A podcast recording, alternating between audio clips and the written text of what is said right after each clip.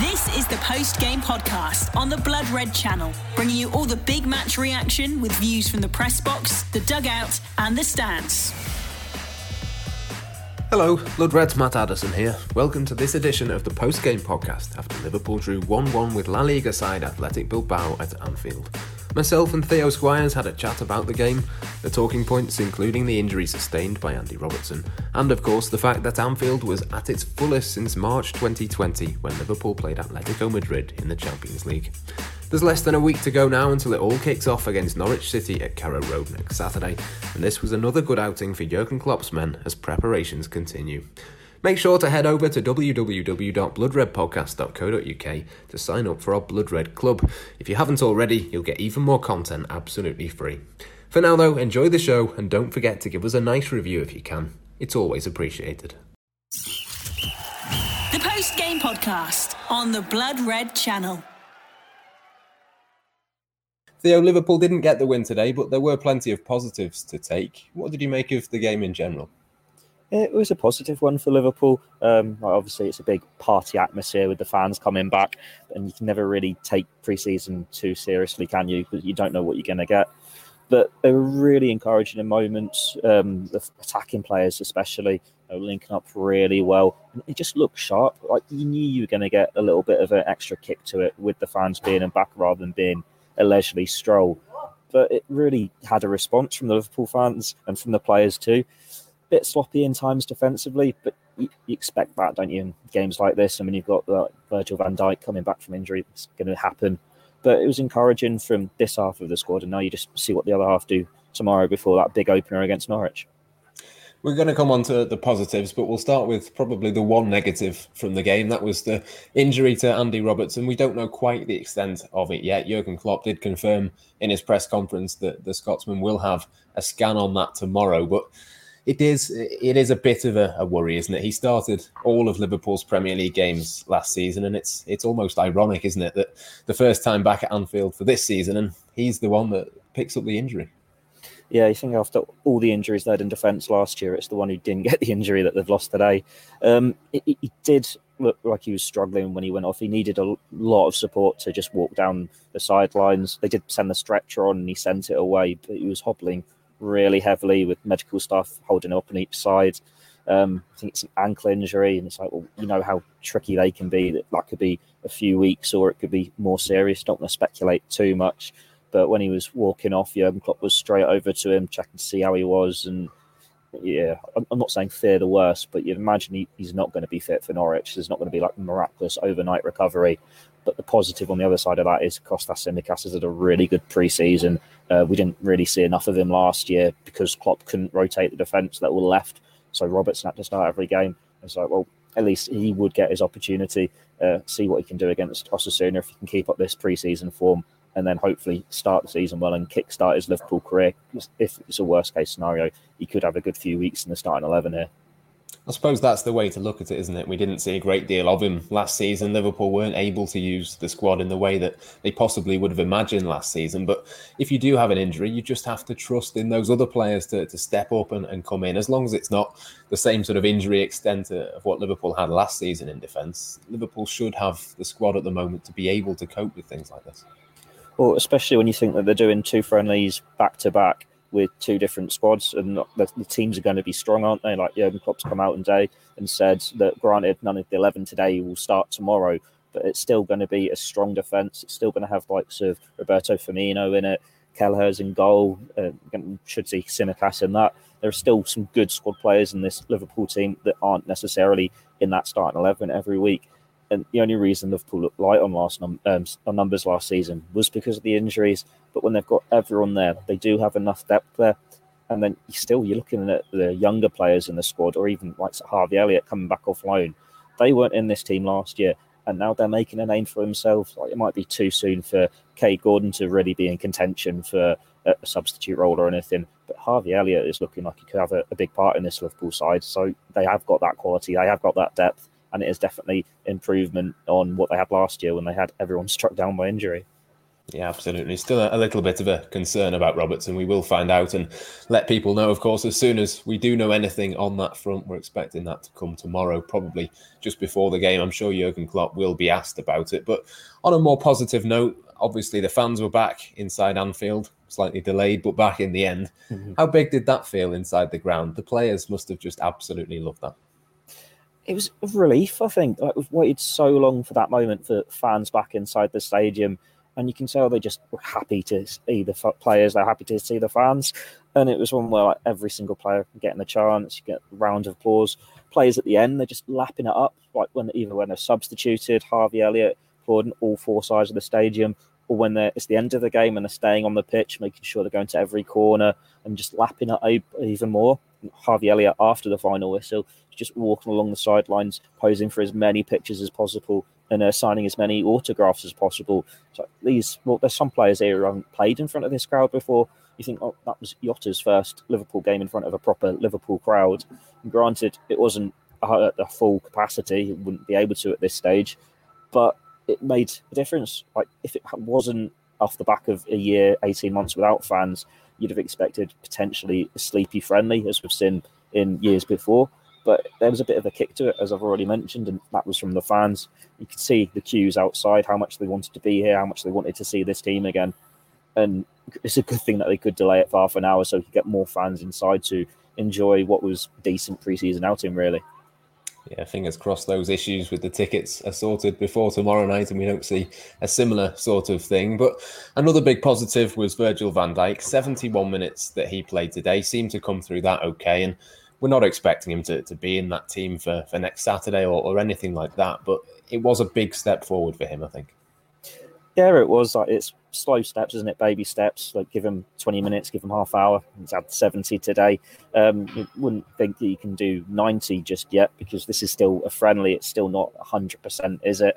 But you want him to see these steps, and it's one where he's not seeming too rusty. He's not like had any niggles from what we're seeing. He seems to get through these games unscathed he's not at his best. Like, there were a couple of times when Inaki Williams got in behind the Liverpool defence, troubled them with the pace, but that's going to take time. It's always going to take time when you're coming back from such a serious injury. He was still there organising the defence, shouting at the linesman if he wanted the flag up for offside. And at the other end, something that we missed big time from Liverpool last season was an attacking threat at set pieces. Like he could have scored today. There was a couple of Trent corners went straight on his head, and he was unlucky not to hit the target.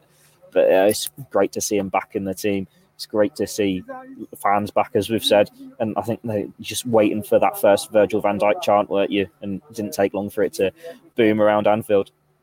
No, of course. I mean, you could tell, I think you mentioned the, the sort of attacking side of his game. I think that the passing was something that we saw straight away. That was a big thing that Liverpool lost last season. In every single way, he just makes the players around him better, doesn't he? And even though he's not at 100% quite yet, he still made a, big difference. Liverpool can still play that high line. It, it, just changes so many things for them going into next season.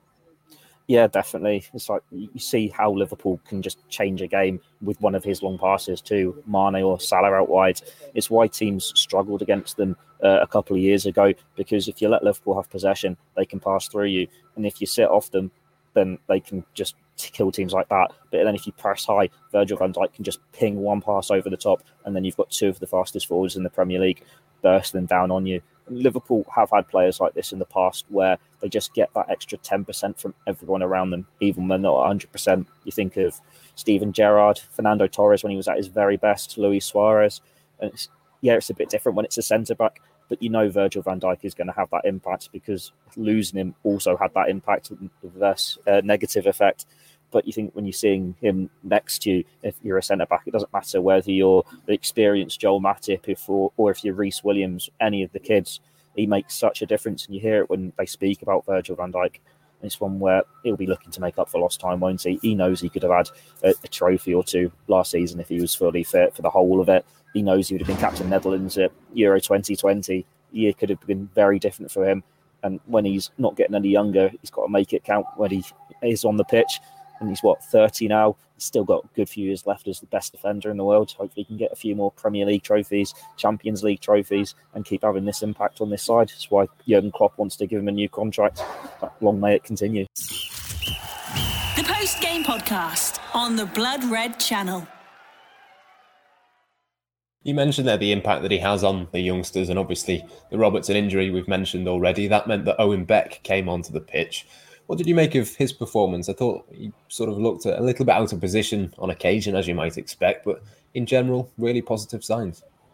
He he was encouraging. Like the first thing he did when he came on was um, pick up a Trent cross that had gone all the way through, powered a defender off the ball, which you don't expect looking at Owen Beck because he's quite slight frame, isn't he? He looks mm. like a young kid, not much on him but he managed to shrug off this defender and put in a great low cross to, I think it was uh, Diogo Jota. And the only reason his shot didn't challenge the keeper is because Sadio Mane got in the way of it. But this one where Beck wasn't frightened getting forward. He's had a bit of pace on him, getting past his man. He was putting a couple of good crosses. That was exciting. It's what you usually get from these Liverpool defenders, young defenders. They can do the attacking side. The questions are over them defensively, but that comes with time, doesn't it? It comes from playing these games, playing alongside the likes of Van Dijk or James Milner and having that experience there to talk you through, to teach you. What I think it was what he's 19 tomorrow, Owen Beck. So what a birthday present for him to get that experience in front of this Anfield crowd. But then if you compare him to like Harvey Elliott, who, who's actually younger than him, which is hard to believe, he still very much looks like a kid in this team, just getting a few minutes. And it's still a lot of work for him to do to be in the Liverpool team on a consistent basis. Whereas Harvey Elliott looks like he's been in that team for years. Yeah, let's have a chat uh, about Harvey Elliott now. Obviously, in midfield again, Thiago and, and, Henderson, we expect to play some part tomorrow. Fabinho as well, likely to play the majority, if not all, of that match against Osasuna. And those are going to be that first choice midfield three. But you look at Keita, you look even at Milner, and, and certainly at Harvey Elliott this summer. They have sort of staked a bit of a claim to, to be in there. Has Harvey Elliott done enough, do you think, to be in with a shout of, of being in the in the eleven for, for next Saturday? I think it depends entirely on Jordan Henderson and Thiago.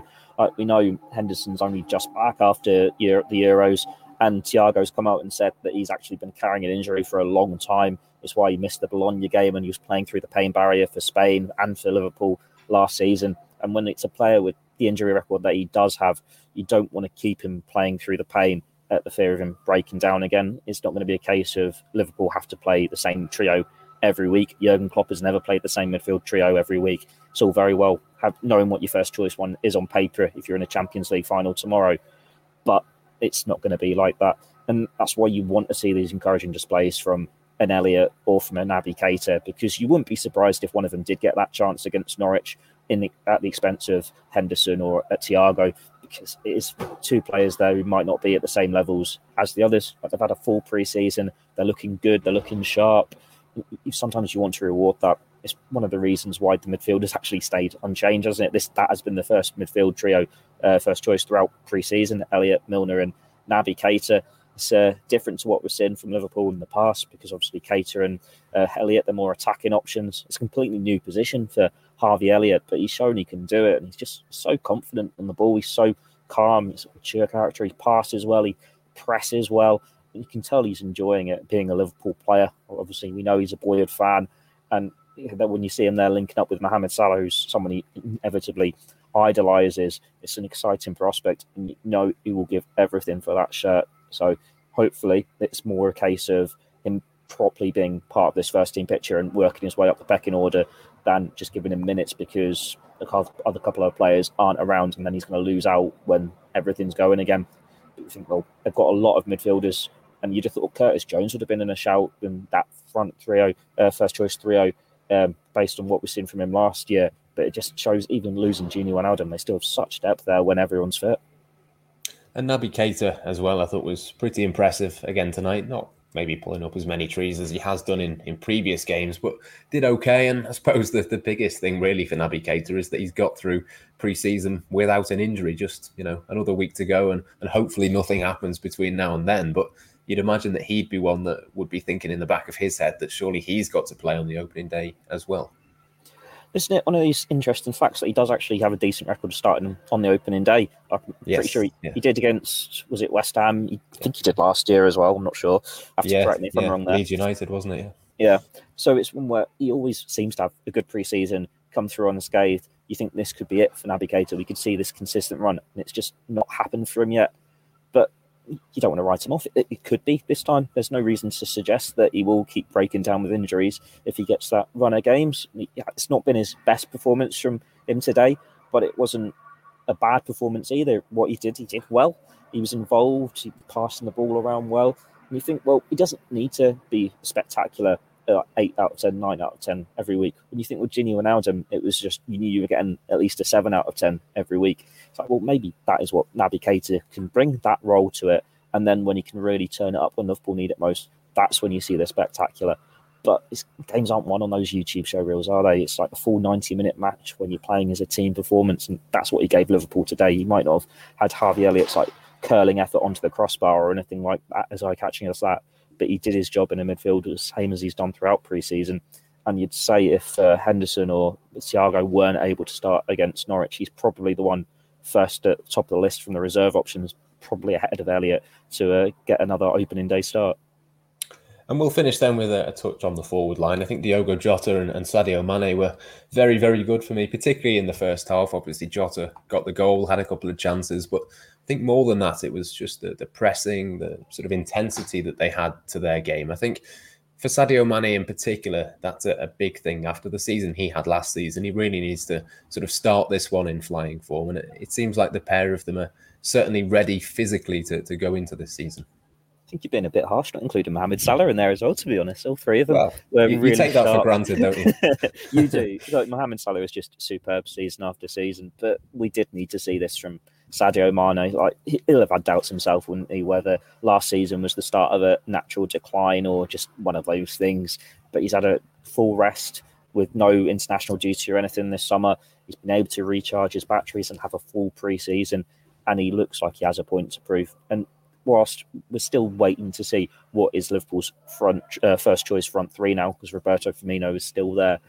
Uh, this front three offers something that bit different because I think pretty much they can all play anywhere across it. Like Sadio Mane, pretty much in the first ten minutes, he'd had a couple minutes in each position in the front three, and they're just so interchangeable. They link up well, which is something we perhaps couldn't say uh, with Jota in the side as much last season, but you can tell like that time together in training in pre-season is paying dividends. And They've got the pace. They're getting in behind defenses. They're looking for each other with like these through balls forward or low crosses. They're creating chances.